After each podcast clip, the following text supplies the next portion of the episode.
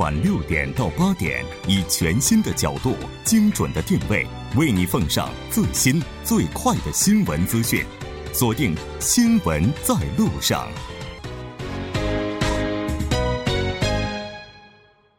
好的，欢迎回来，了解最新热点焦点，锁定调频一零点三，新闻在路上。稍后是广告时间，广告过后马上回来。好的，欢迎回来，马上为您带来两个世界，同一事件，我们将会从不同的角度去观看、去体会。马上请出栏目嘉宾于婉莹，于婉莹你好。大家好，我是婉莹，非常高兴和于博士一起来讨论咱们今天的话题。应该说，继去年新的高考状元落地之后呢，高考改革也是在中国的各地持续推进，强调对学生综合成绩的评价，全面取消加分。很多改革举措呢，也是进一步推进高考的公平公正。虽然说高考改革是顺应时代进步的必然结果啊，不过呢，有一些改革呢，大家却对它有着不同的声音。咱们就今天来聊一下这个高考加。分全面取消，更加公平了吗？这我想问一下，婉莹当时在参加高考的时候，那个时候应该也是有很多加分项目的存在吧？其实这个问题呢，是一个非常暴露年龄的问题。我刚才看到这个问题的时候，听到这个问题，我第一反应就在想，哎，我那个时候加分制度可能跟现在取他刚刚取消的那个加分制度，它又不太一样。就是我那会儿呢，也有也有一些加分制度，就是呃，就是比较常见的一些一些加分制度，比如说这个少数民族，对，还有一个体育特长生，嗯，对，然后还有就是那种省级的那种优秀学生，然后以及各种就是什么华侨呀，就是对对，还有加分，还有。那个什么奥赛，对对对对对，哇，那个时候各项加分，然后这个填报考志愿，还有那个填跟这个报考有关一些资料的时候，大家就说，哎，符合哪项，然后填哪项，然后我们就什么也填不了。对我那一年的时候，我考试那一年，他这个少数民族加分是五分，然后第二年就变成了十分。所以我说，所以我就说这个是非常暴露年龄的。我已经不记得当时是多少分了，但是我印象当中就是我们班没有一个人填内向，所以当时心里还是比较平衡的。那这次出台的新的政策哈，好像都取消了咱们刚才提到的这些加分项。对，它是取消了一部分，就是说这个教育部下发的关于做好二零一八年普通高校招生工作的通知，其中呢就对这个有五项这个全国性高考加分项目就被全面取消了，包括这个体育特长生，还有这个中学生呃这个啊就中学生学科奥林匹克竞赛，还有这个科技类竞赛，还有省级优秀学生以及这个思想政治品德有突出事迹的这个五项。嗯，就被全面取消了。其实我看到那个，比如说拿了科技奖的这个加分给取消，我还是稍微有点遗憾的。对，确实有点遗憾，因为它毕竟是一个非常创造性的，就是会激发一些就是这个这个热情。呃，对啊，这个小朋友或者是这个也不是小朋友了，讲高中生，就是年轻人，他们有的时候这个创造力是比大人要好很多。对，再加上现在不都已经进入第四次工业革命时代了吗？现在科技就是生产力，当然，因为把这个取消了，嗯。嗯，稍微虽然我们有一些遗憾，但是它从客观上确实是推动了公平。那如果说真的为了公平，怎么不把一些有一些特殊身份的这个加分的项目给取消呢？嗯，这个其实这个其实是一个非常有争议的一个焦点，就是说这个取消当中，比如说我们说这个少数民族啊，就是这个少数民族大概有一亿两千人，呃，但是现在就是这次的这个全面取消当中呢，没有包括这一部分的这个少数民族，那。我就是说一句，就是比较客观的来讲的话，就是少数民族他的这个这个教育呢，有的时候他这个综合起来，他这个评价起来的话，可能并没有这个汉族学校的这个教育要要综合实力要强大。那这个比如说我取消这个加分了，那就可能很多人他就就这个我这个填报的时候，我我可能是比如说这个户口啊什么的，我可能这个少数民族没有太多的这个吸引力了。它有这个鼓励的成分在里面，而且呢，它也有这个民族多样性呀，也考虑到一些就是边远地。区的这个少数民族，他们的一些情况，所以说他就是也有这个算是这个人文就是关怀的这个这方面的一些因素。这我记得我在参加高考的时候，全年级大概是三四百个人吧。那个时候，少数民族这项大概是不超过十个人的，非常少，非常少。那个时候就看到能填这一项的朋友，就非常非常的羡慕。对，因为这个分数非常大的，它可以加十分，这个会。这个差很多名次的。而且特别是当大家分数差异都非常小的时候，那这个时候它真的可能会就起到决定性的作用哈。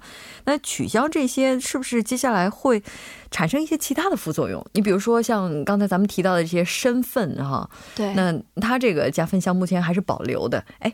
说到这儿，还要了解的就是说，这些加分项的话，就除了这个少数民族之外，还有其他的一些也被保留了吗？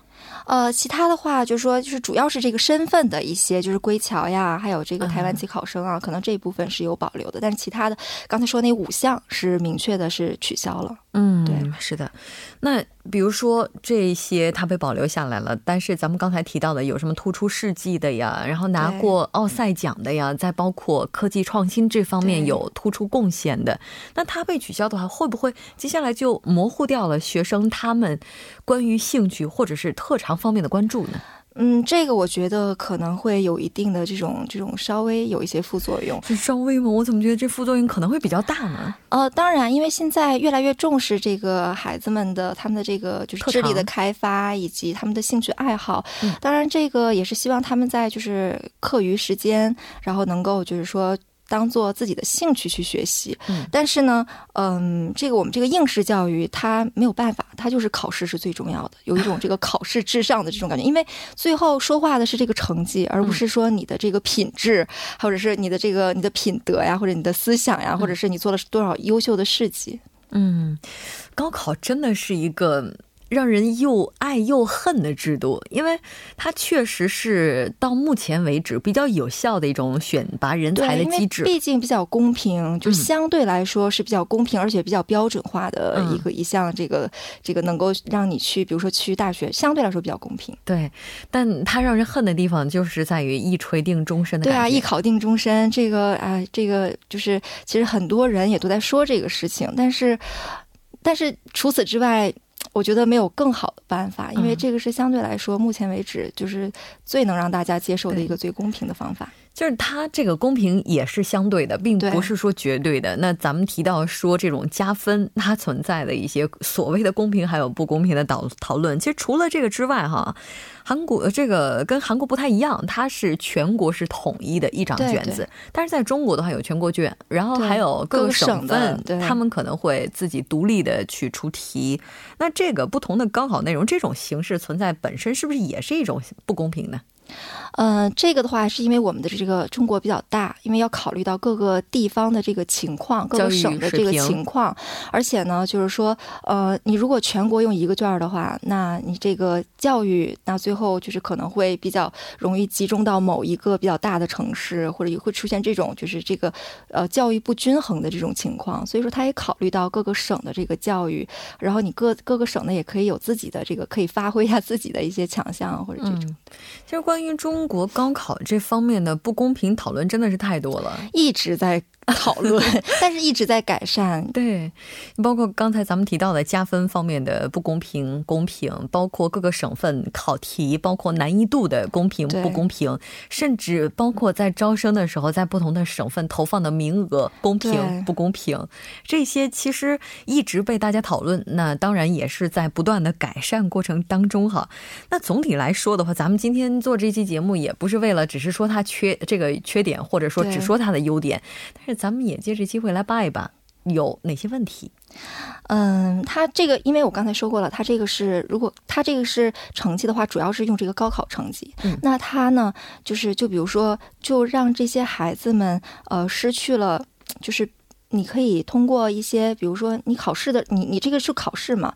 那你你这个想要在高考得到比较好的成绩的话，一般这个学生的话，你是平均最优，而不是说你每你哪一项特别好。嗯，那那这种的话，可能就会造成你在某一方面你没有办法投入太多的时间。嗯，那这可能就会造成，比如说某一个领域本来你有非常 好的天赋，可以成为一个某一领域的专家，但是因为它是就是一个平均最优嘛，我要综合。成绩，我要文综或者我要理综的一个成绩最高，那这个就可能就导致这个在某一方面我们可能会失去一些人才。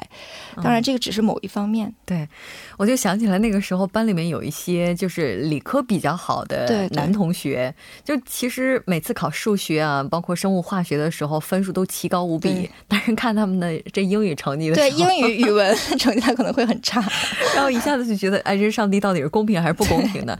但是不管怎么样，这些问题呢，也都是在不断的被解决。其实我看今年高考的时候啊，又有了一种新的感悟，好像大家现在学习的这个动力也是在发生转变。那有人也是做了一个分析啊，说七零后、八零后、九零后，包括今年刚刚进入 考场的零零后，大家这个学习的心态都是不一样的。对，那我不知道当时婉莹在参加高考的时候，那个时候就是是什么样的心态？就是说，呃，我要努力的考试，然后就是希望自己能够成为一名对国家有用的人才，或者说我希望自己能够通过高考成为自己想要成为的人。嗯，其实当时就是考虑不了那么多，当时只是想考一个好成绩，因为因为用成绩说话嘛，其他的没有任何你可以考虑的余地。所以说当时真的就是，嗯，如果就是这个成绩不好，那只能是落榜。而且我那会儿是这个先报志愿后考试，所以说这个真的是非常这个考验一个人的心理素质。哦，对，婉莹是北大的，当时不小心考到了北大，不是你这是提前报。的，对我是提前报的啊。当时是不是也想过，就是说关于内心非常的挣扎，但是爱拼才会赢，是吧？对。好的，非常感谢婉莹带来咱们今天的这期节目，我们下期再见。好，再见。稍后来关注一下这一时段的路况、交通以及天气信息。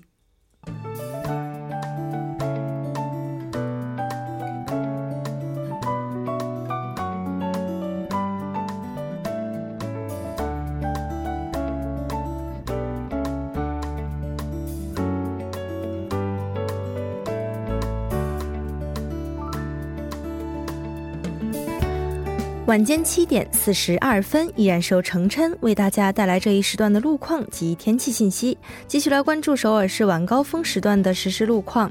第一条消息来自南山一号隧道江南方向，进入路起点至入口处始发点。目前呢，在该路段的三车道由于道路施工的影响，暂时无法通行，还望途经的车主们参考相应路段，提前变道行驶。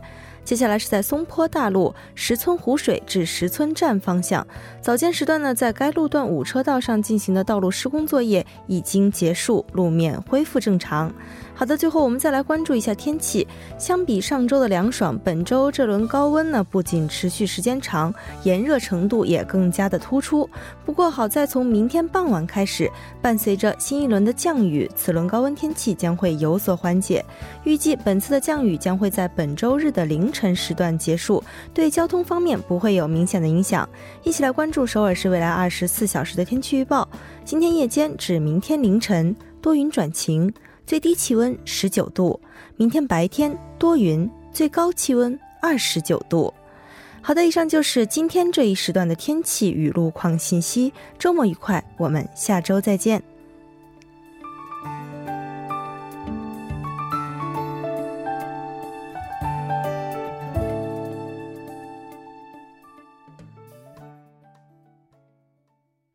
好，欢迎回来，零距离倾听民生，第一时间反映民意，民生零距离。那接下来马上就要请出我们的采访嘉宾高瞻，高瞻你好，主播你好，非常高兴和您一起来了解本周的民生零距离。那这周您带来了市民怎样的声音呢？呃，这周我带的声音是这个开车打电话，小事儿大事故。我怎么突然觉得好像被戳中的感觉哈？嗯，可能很多人都有过这样的行为。我我突然觉得自己说这句话特别的没有底气。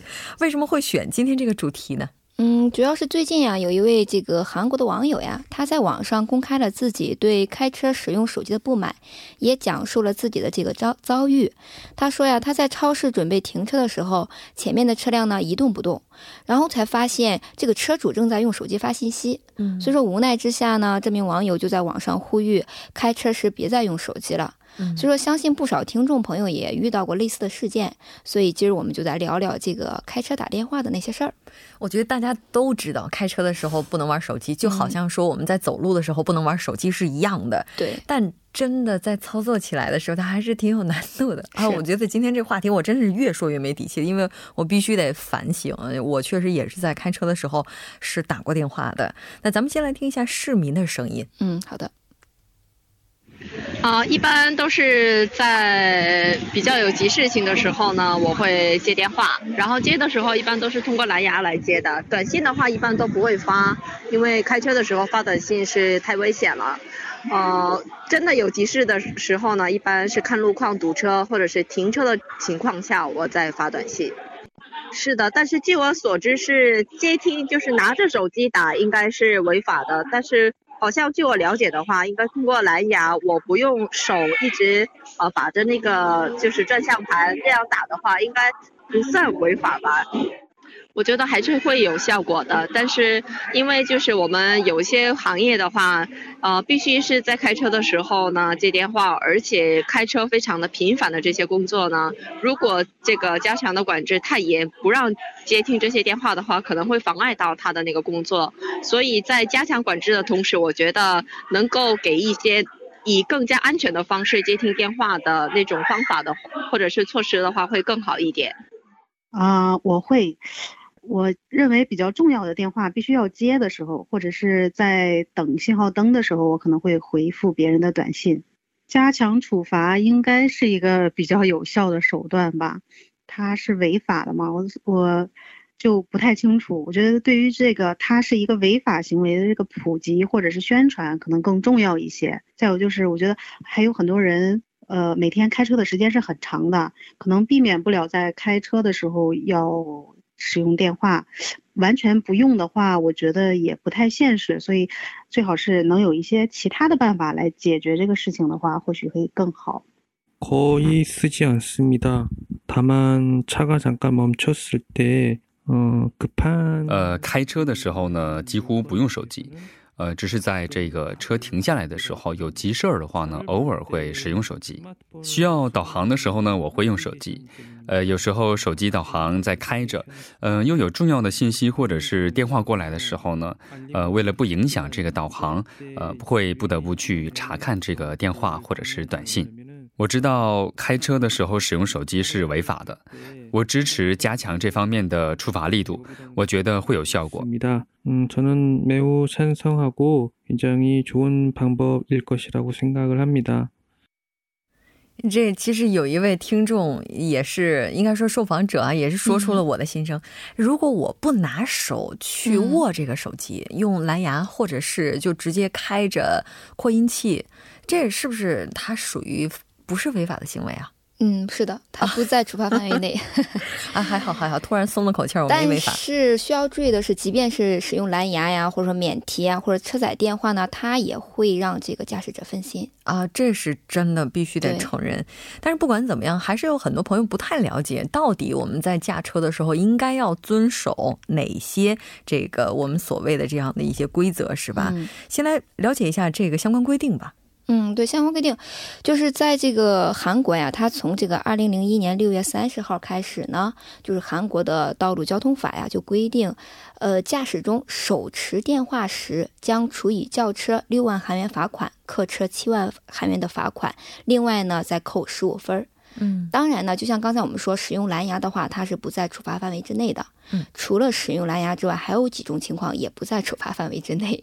嗯，其中有哪些呢？依旧是说，呃，在车辆停止运行的时候，嗯，这个也包括我们等信号灯，嗯嗯，或者说堵车的这个情况，也包括在内。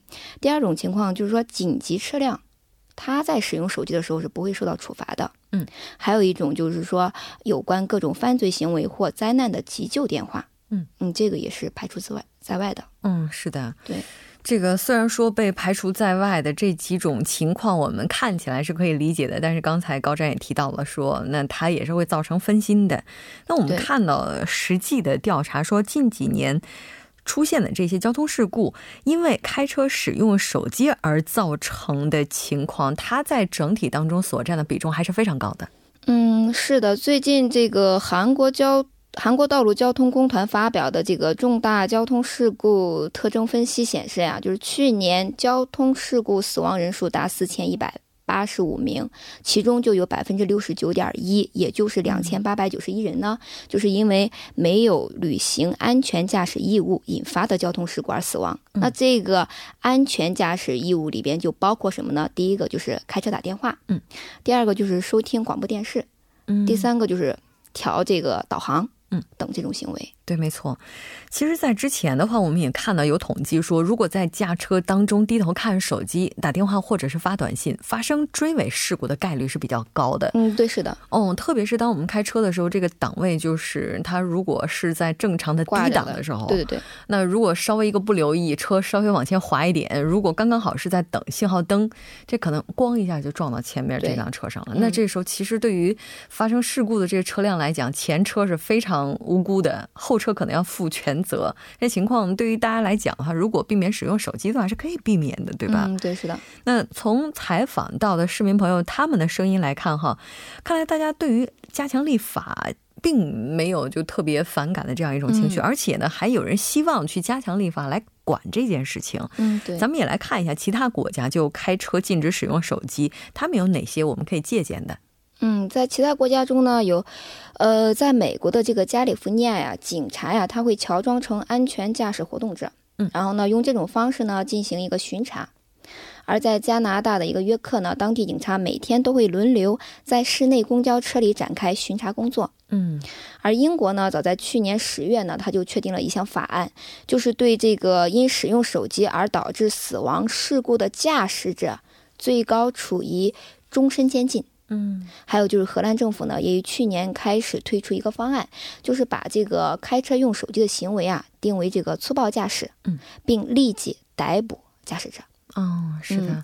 但是我个人觉得吧，当然除了这个加强处罚力度，加强处罚力度当然会有一定的效果，但问题是今后我们很有可能会进入一个无人驾驶时代。嗯，所以说在，呃，就是修改或制定相关法规的时候。有必要考虑到这一点，但是无人驾驶的话，我们之前也是在节目当中就提到过发生的一起事故，因为无人驾驶而造成了行人的死亡。据说在当时，他这个就是这个分析哈，而且有爆料说，这个事故的肇事者他很有可能是在使用手机。嗯，对。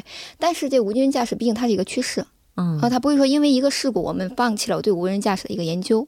所以说，从长远来看，在交通这一方面的法规制定的时候呢，还是要考虑我们未来的一个走向趋势。嗯，但是未来的话，也不能够因为说实现无人驾驶了，咱们就说在开车的时候就可以完全毫无顾忌的去使用手机。这一点也是需要去注意的。对，但是不管怎么样，大家似乎把这个责任都推到了手机的身上。是没有推到自己身上，哦，对，所以我觉得吧，就是刚才有一个我们的受访者就说到了，哎，好多人好像不知道这件事是违法的，他说到宣传这个地方，但是我觉得吧，一是要宣传，哎，这件事。是违法的，或者说不是一个正常的我们应该做的一个行为，这是第一个。第二个要强调什么呢？就在宣传的过程里，一定要强调，除了手持手机之外，嗯，我们用手机做其他行为的时候，或者说把手机当做其他用途来用的时候，也会发生重大交通事故。嗯，给大家提个醒儿，开车的时候最好不要用。嗯嗯，其实包括在开车的过程当中，就一边开车一边调导航，这个也是造成事故发生的一个非常重要的原因。但但是大家似乎都会找借口，说我这地方没办法停车，所以我必须得马上调导航。其实正是在这种慌乱当中，就造成了事故的多发。是的。那我们刚才也提到了，说大家都在找手机的原因，说。开车的时候玩手机容易造成事故，那而且说如果边走边玩手机也容易被撞。嗯，是的，咱们是不是也应该找一下自身的原因呢？是的。好的，非常感谢今天高瞻带来的这期节目，我们下期再见。好的，再见。新闻中有你有我，我们一直在路上。您的参与，我们的动力。我们的节目，您可以通过手机短信的方式发送短信至井号一零一三，每条短信会收取五十韩元的通信费用。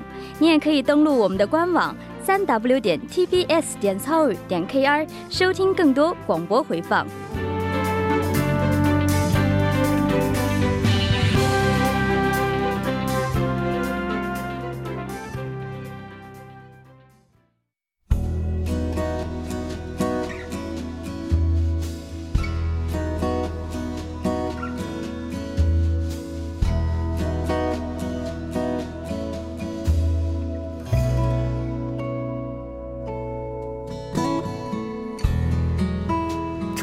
明天少数民族的语言科目之外，为期两天的中国高考终于在今天落下了帷幕。考场上奋笔疾书的考生们，当然他们呢，对于他们而言，这两天是非常重要的。而场外焦急等待的家长们，又是另外的一道风景线。为了最大限度的节省时间，减少路途奔波，在考场外有不少考生和家长选择了就近野餐。虽然说是野餐，但是这个饭菜的内容是一点也不含糊，米饭、油饼、青菜、肉类、水果，营养一应俱全。因为怕菜凉了吃坏的话，那容易闹肚子，家长们都用保温饭盒把菜装好，一直到孩子出来才把饭端出来。考场的这两天，场内呢是一片紧张肃穆，社交网络却是一片火热。网友们也是随手呢在社交网络们为考生加油。面对高考，没有人是旁观者。一些父母回忆自己孩子高考时的情景，并且呢写下了一篇感人至深的文章。也有初为人父母的朋友畅想自己孩子未来高考的场景。那他们也说，十二年后呢，也许就是该我在考点外等着了。高考是一个时代的轮回。好的，今天的节目就是这些了。节目组制作人范秀敏，作家金勇音乐，感谢您的收听。我们下周同一时间依然陪您在路上。我是木真。